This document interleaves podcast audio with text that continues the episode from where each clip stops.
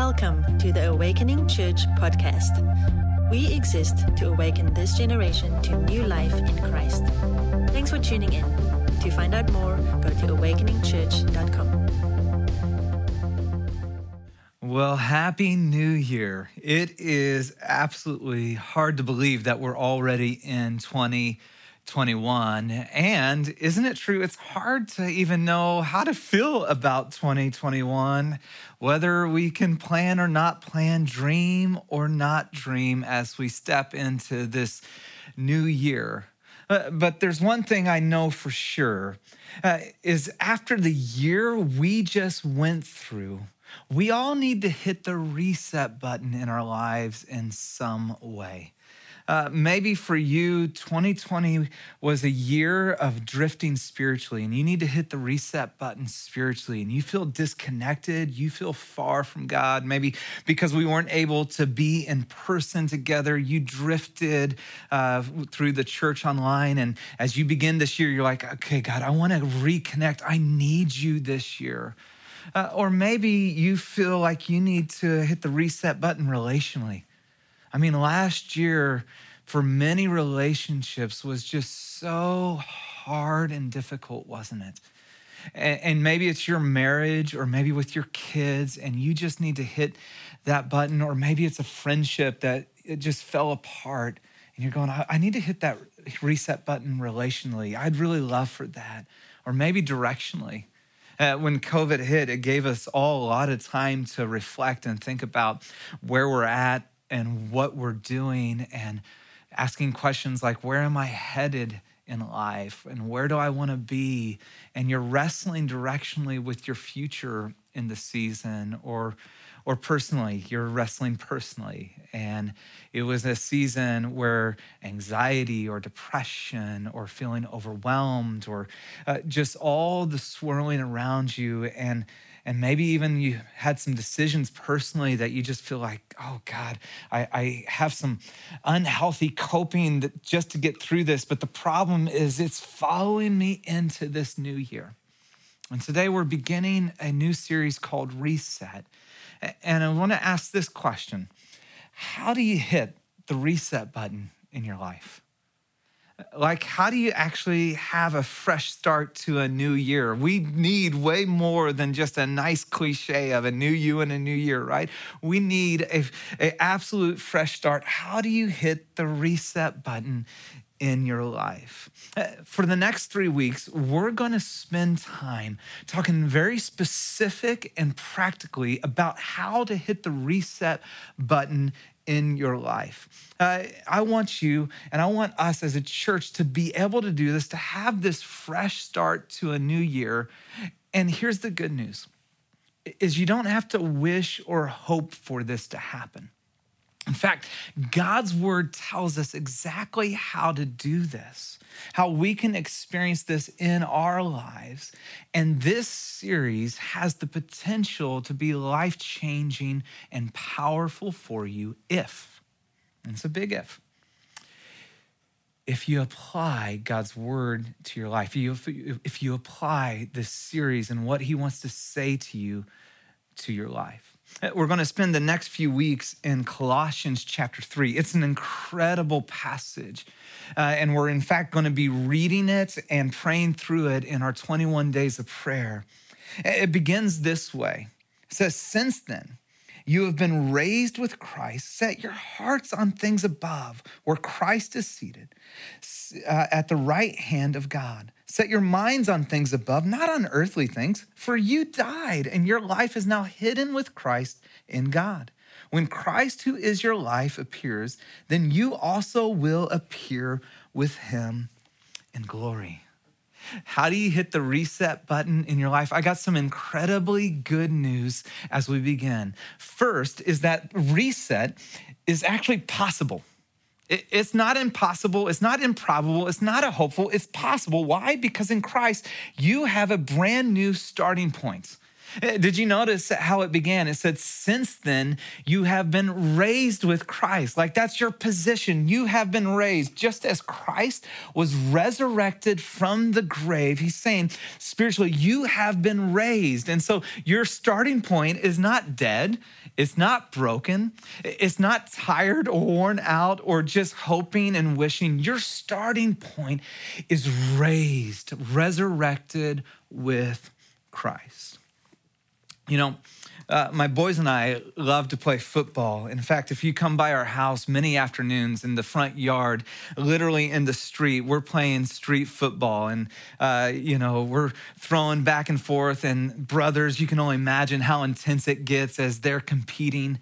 Now, if you're not familiar with the game of football, it's one in which you're trying to take this ball and you're trying to take it from your side of the field over here and travel the 100 yards to the opponent's end zone right here. This thing's called the end zone. This is the goal line. And you score or win the game as you cross this line. Now, you know, you can only imagine when I'm doing it with my boys, one brother's rushing down the field or the street to stop the other in his tracks to keep them from crossing into the end zone, keep them from crossing and scoring a goal. Now, the game starts this way, and some of you are like, I get it, Ryan, but some people don't know about this, okay? And so maybe for the first time, you'll understand a little bit about the Super Bowl, too, this year. But the game begins where the opposing team kicks off. They have this set on the ground, the kicker kicks it in the air, and it flies to the other side. The team catches the ball, and they start to run out from their side of the field to cross this way. The opposing team comes rushing down the field, and wherever the person got tackled is their starting point.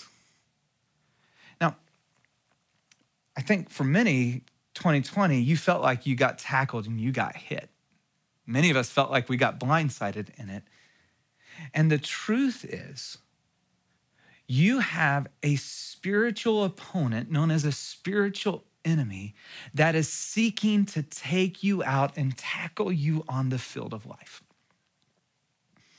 And if we're honest, when we're thinking about our starting points this year, our starting point to 2021, you might feel like you're on the 10-yard line right here, meaning you have 90 yards to go. You're on the 10-yard line of just not good enough. Man, I know how that feels.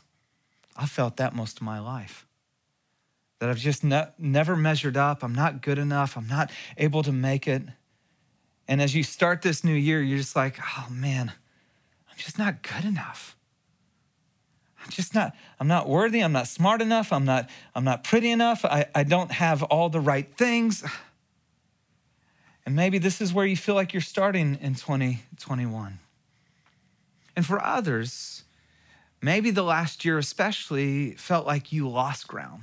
You went backwards and you're maybe on the 1-yard line and you're backed up and you're feeling like you have 99 yards to go, and it's the feeling of never going to change. This is just the way it is. I'll never make it down here. I'm just a failure. I'm worthless. I'm no good. This is just the way it is. And that is what feels like is your starting point this year. And others, you're going, Ryan, that's not where I'm at all. Maybe you feel like you're right here. You're right in the middle. You're on the 50-yard line where you're kind of halfway, midway, but maybe you've been stuck there for almost your entire life because it's the 50-yard line of just do better. If I just do better, then I'll be able to move forward. It's your performance. It's I have to perform at a certain level. I have to be perfect. Maybe it was drilled into you as a child that you have to be perfect, or you're only as good as your next performance. And this is often where we feel like we're starting in life and trying to navigate the obstacles and the opponents to move forward. And the good news and the gospel is this, is that your new starting point is raised with Christ. Your new starting point is that you're not on the 50-yard line or the 1-yard line. Because of the finished work of Jesus Christ, you're in the end zone, positionally. You're not working to get there. You're not earning. You're not any of those sort of things. All of those are lies from the enemy, from your spiritual opponent. You're standing in the end zone of victory, not because of what you accomplished, but because what Christ has accomplished. Let me tell you just a little bit about what it means to be raised with Christ so you can begin to understand that, because you're like, raised? I don't even get that. If you flip back in Colossians, go to Colossians 1:13. Notice it says, for he rescued us from the dominion of darkness and brought us into the kingdom of the Son he loves, in whom we have redemption, the forgiveness of sin. What does it mean to be raised in Christ? First, that you're rescued from darkness. You're rescued from the dominion of darkness. Now notice this, it was also, you've been redeemed, you've been bought back, you are so valuable. God says, I want you. You're fully forgiven, meaning there is nothing on your account in the negative balance. It is wiped clean. That's what it means to be raised with Christ. Go down then to verse 21. It says, once you were alienated or separated from God. That was your starting point. You were separated from God. We're enemies in your minds because of your evil behavior. That once, before we were in Christ, was our starting point. But now he has reconciled, brought you in and restored relationship with by Christ's physical body through death to present you, now notice this, your starting point, holy. Holy. I'm not holy, Ryan. In and of yourself, you're not. Christ's work in you, you are, because when God sees you, he sees Christ, that you are covered in him. Your starting point is holy, set apart, pure, in his sight, without blemish and free from accusation. What does it mean to be raised with Christ? That you're rescued, that you're reconciled. Go on then to chapter 2, verse 8. It says, for in Christ all the fullness in deity lives in bodily form, and in Christ you have been brought to fullness. He is the head over every power and authority. Maybe for some, you're on the field and you're like, my starting point's empty. 2021, I'm empty. I got nothing. And in Christ, he says, you've been brought to fullness in him. That's what it means to be raised with him. Verse 13 says, when you were dead in your sins, that's your old starting point, and in the uncircumcision of your flesh, God made you alive with Christ. He forgave us all our sins, having canceled the charge of our legal indebtedness, which stood against us and condemned us. He's taken it away, nailing it to the cross, having disarmed the powers and authorities, our spiritual opponent that is the accuser and wants to take you out. He disarmed them on the cross. He made a public spectacle of them, triumph over them by the cross. Your starting point is made alive. Friends, reset is possible, because you have a brand new starting point in Christ. In fact, in Ephesians, if you flip over just a couple pages, the Apostle Paul will say it this way to the church in Ephesus, in Ephesians chapter 4, or Ephesians 2, verse 6. And God raised us up with Christ and seated us with him. Like right now, he says, spiritually, you are seated next to Christ in the heavenly realms, in order that in the coming ages, he might show his incomparable riches of his grace, expressed in his kindness to us in Christ Jesus. For it is by grace you have been saved. It is a work, the unearned, undeserved favor of God in our lives. We can't do anything to earn it, through faith. When we just trust the finished work of Jesus on the cross, this is our new starting point. And it says, not by works, so that no one can boast. See, no matter where you're at, where you've been, what 2020 threw at you or even perhaps what you did in 2020. The invitation is to reset, to respond to the truth and the reality of God's word, to the finished work of Jesus, that you indeed aren't on the 10 line or the 50 line. You're in the end zone of victory with Christ. I have been raised with him. See, reset's possible because in Christ, you have a new starting point. And you're going like, okay, that's wonderful. But the reality is I'm not experiencing that. Why? If that's true, why am I not experiencing this new starting point, this new reality? Is because many people live in the lies that the enemy, the spiritual opponent, keeps on telling them. And so you're on the field of failure, trying to work your way. You're constantly thinking, I'm just trying to do better. I'm trying to, move ahead. I'm never going to make it, never good enough. So how do we experience this new starting point? Reset requires a rhythm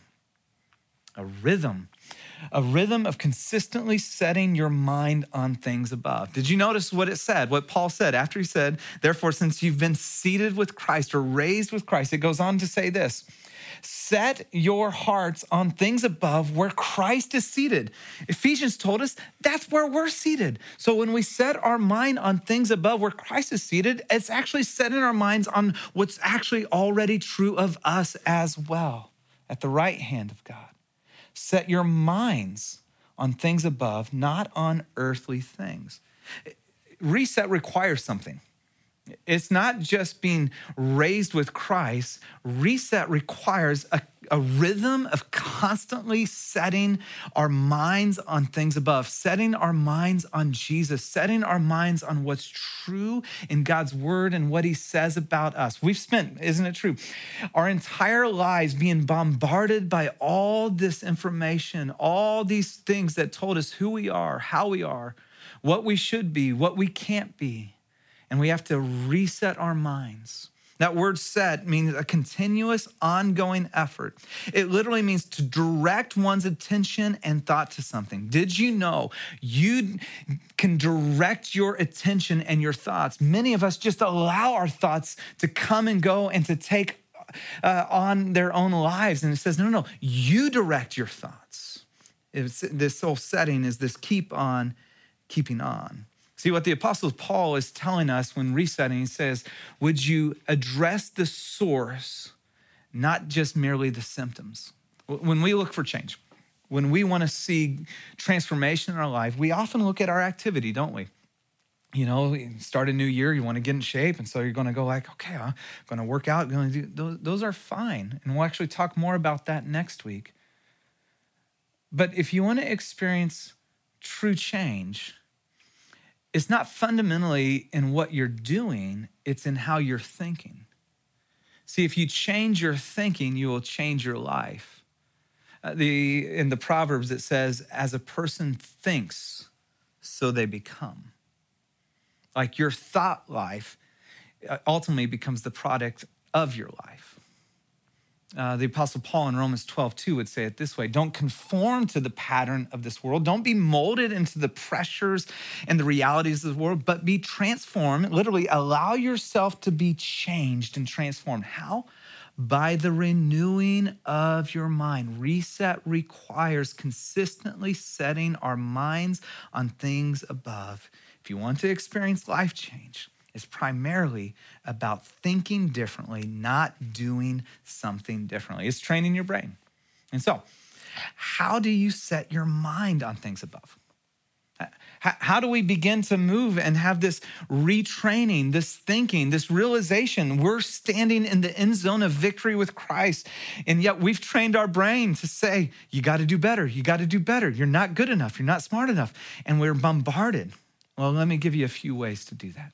First, we have to be aware of our thoughts. Most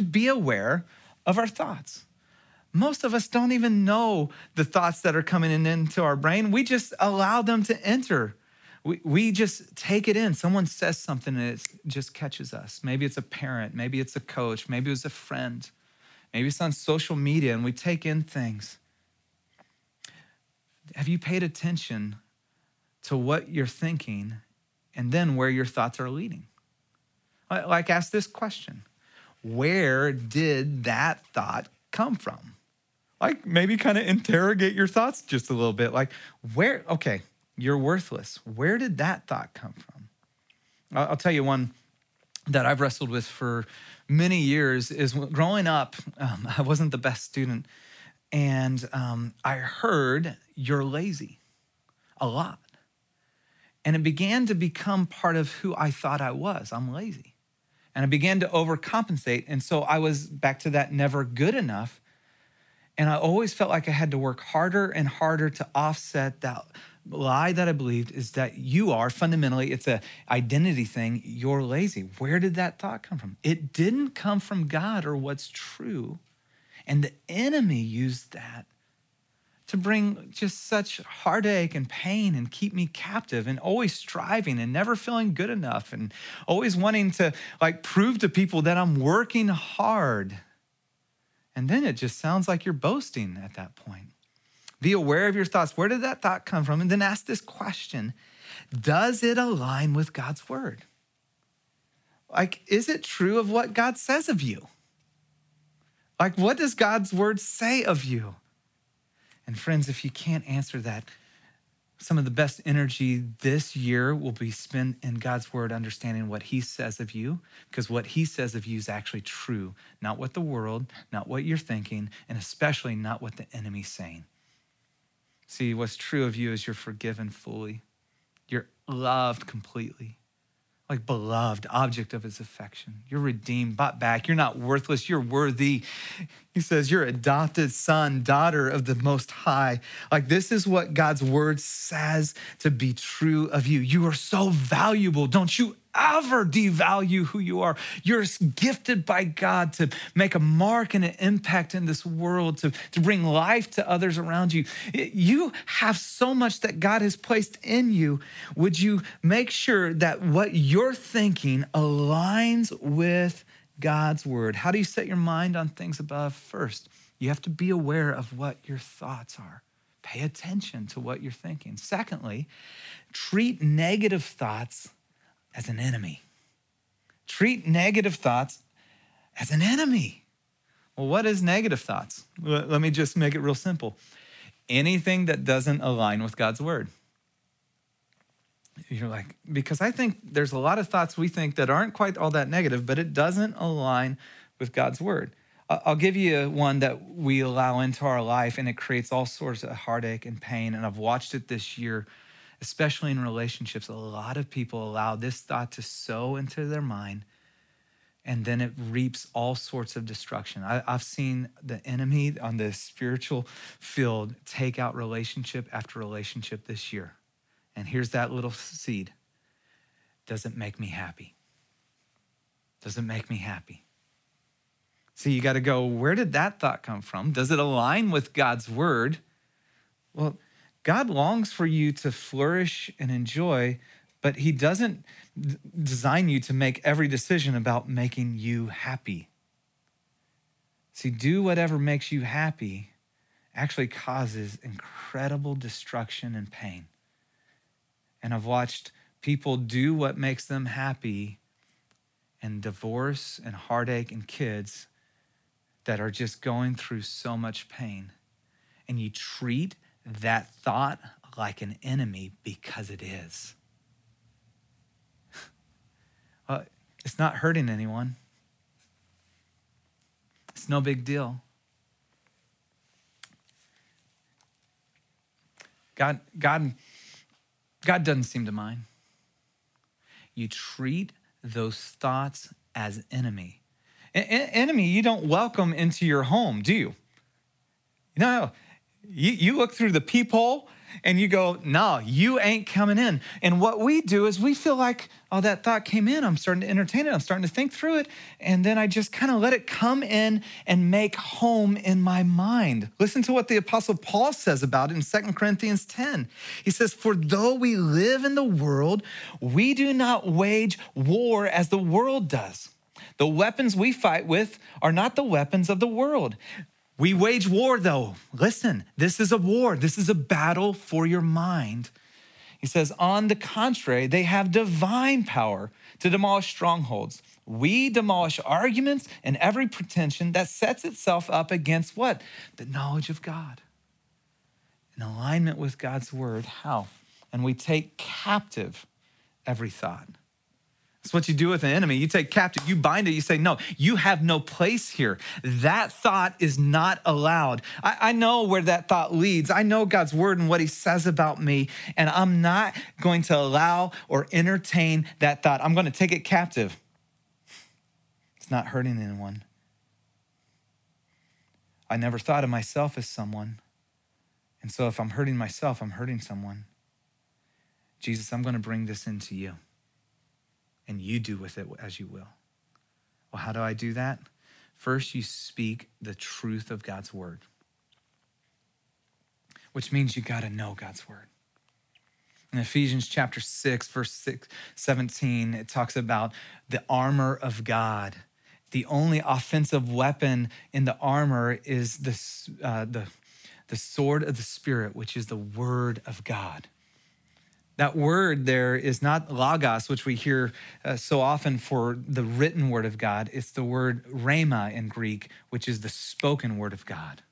It is powerful when you speak out the truth of God's word. You know, when you're taking your stand, greater is he that's in me than he that's in the world. And it's powerful when you speak that out. When you begin to speak out the truth, and you go to this passage right here. No, I have been raised with Christ. And so in this moment, I'm going to set my mind on things above. For I died and my life is now hidden with Christ in God. I'm not broken. I'm hidden in Christ. I'm a treasure to be protected. And you speak God's word and you declare your victory in Jesus. See, if we do not take captive our thoughts. Our thoughts, or that thought, will ultimately take us captive. If we don't direct our thoughts, then ultimately our thoughts are going to direct us. And so we declare victory. See, I'm not fighting from the 10-yard line, the 50-yard line. I'm not trying to make my way. I'm standing in the end zone. I'm not facing the battle of this thought in my mind, fighting for victory. I'm fighting from victory in Christ Jesus. Why? Because I've been raised with Christ and seated at the right hand with him. I am adopted son or daughter of the King Most High, and I have every spiritual blessing is mine in Christ Jesus. And you speak and declare your victory in Christ. How do you set your mind on things above? First, we have to be aware of our thoughts. We have to then take negative thoughts as an enemy. And then finally, change the playlist of your thought life. You got to change it. Maybe you've never thought about it this way, but what's on your playlist? What are the thoughts that are on repeat in your life? And for some, those thoughts have been with you maybe since you're a little girl or a little boy, maybe your teenage years or your college years. As a young professional, or maybe those thoughts have been on repeat since the divorce or since that big mistake that you've never been able to get beyond, or maybe the secret that you've been holding and hiding. And remember what I said, it's the word set. The word set means to continuously engage an ongoing effort to direct one's intention. You have to change that playlist. Once you're aware of it, okay, I'm gonna change the playlist of my thought life. And to do that, you have to take responsibility for your thought life. You're not passive in this. Okay, I've been thinking this. They are not true thoughts. I'm going to change those and direct my thoughts. In Philippians chapter 4, verse 8, the Apostle Paul tells us this is what should be on your playlist. This should be on your Spotify channel. You know, the other day we were talking with, call him a young one, but someone who's younger than us, Jenny and I, and they're asking what your different channels you've been listening to. And I'm like, well, I don't listen to Spotify. I listen to Pandora. And she said, like, well, hello, 2014. I didn't know that I was so out of touch. So not your Pandora channel, your Spotify playlist. What's on your Spotify playlist? This is what the Apostle Paul says. This should be your Spotify playlist. Finally, brothers and sisters, whatever's true, is what's on your playlist true? Whatever's noble or morally excellent is what that means. See, I think so often the playlist we allow by the things we consume, is it morally excellent? And it just begins to play on repeat. Is what I'm digesting on Netflix or on social media morally excellent? Whatever's right, whatever's pure, whatever's lovely.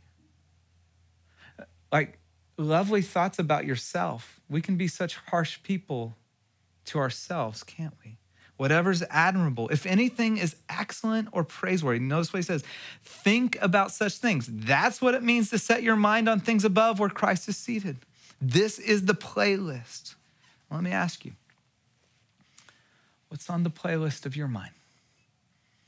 What are those things that keep going over and over? You're worthless. You're no good.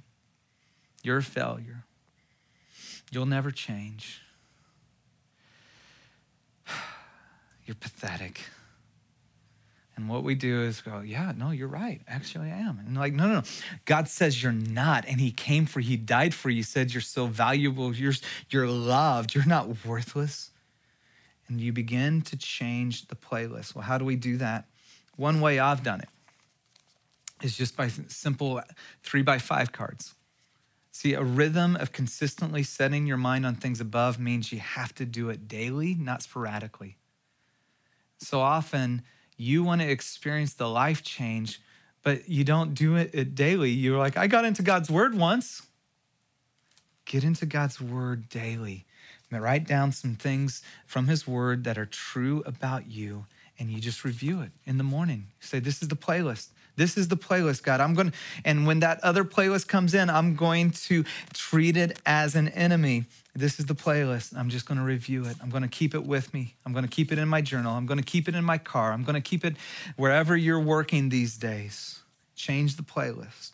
One real specific way you can start off 2021 and changing the playlist is we're doing 21 days of prayer. We created a booklet just for you to be able to engage in this way, where you would say every single day, it's very simple, it's all laid out, and I'm gonna pray, and I'm gonna renew my mind, and I'm gonna seek you. And would you join us? One of the most important decisions you'll make this year is what you put into your mind. Would you change the playlist? Now, how do you hit the reset button in your life? Well, you have to realize it's possible. Reset's possible because you have a new starting point in Christ. But it requires this rhythm of consistently setting your mind on things above. The reality is most of us, we're tired of just living on the field of failure. We're worn out and exhausted in that running back and forth and feeling like we make 3 yards forward, 2 yards backward, and we're just ready for something to change. And if that's where you're at, would you decide today, I'm going to hit reset, which means daily I'm going to begin to renew my mind on God's word. And what will happen is your thoughts will begin to change. And as your thoughts begin to change, your life begins to change. And the Spirit of God cooperates in those moments to bring transformation of your heart and your life. And you'll look up a year from now and be, wow, I look a little bit more like Jesus as a result. God, I pray for my friends as we start a new year filled with hopes and hurts, excitement and anxiety. God, I ask that this would be a defining, marking moment to hit reset. After a crazy, chaotic year, 2020, you would do this in this moment, just the things in us deeply that we desperately need. And you would give us the courage to go, okay, we're going to be consistent with you this year. God, may we be a church that extends your hope, your grace, your love to those around us. Because we've experienced, we're sitting in victory with you. In Jesus' name, amen.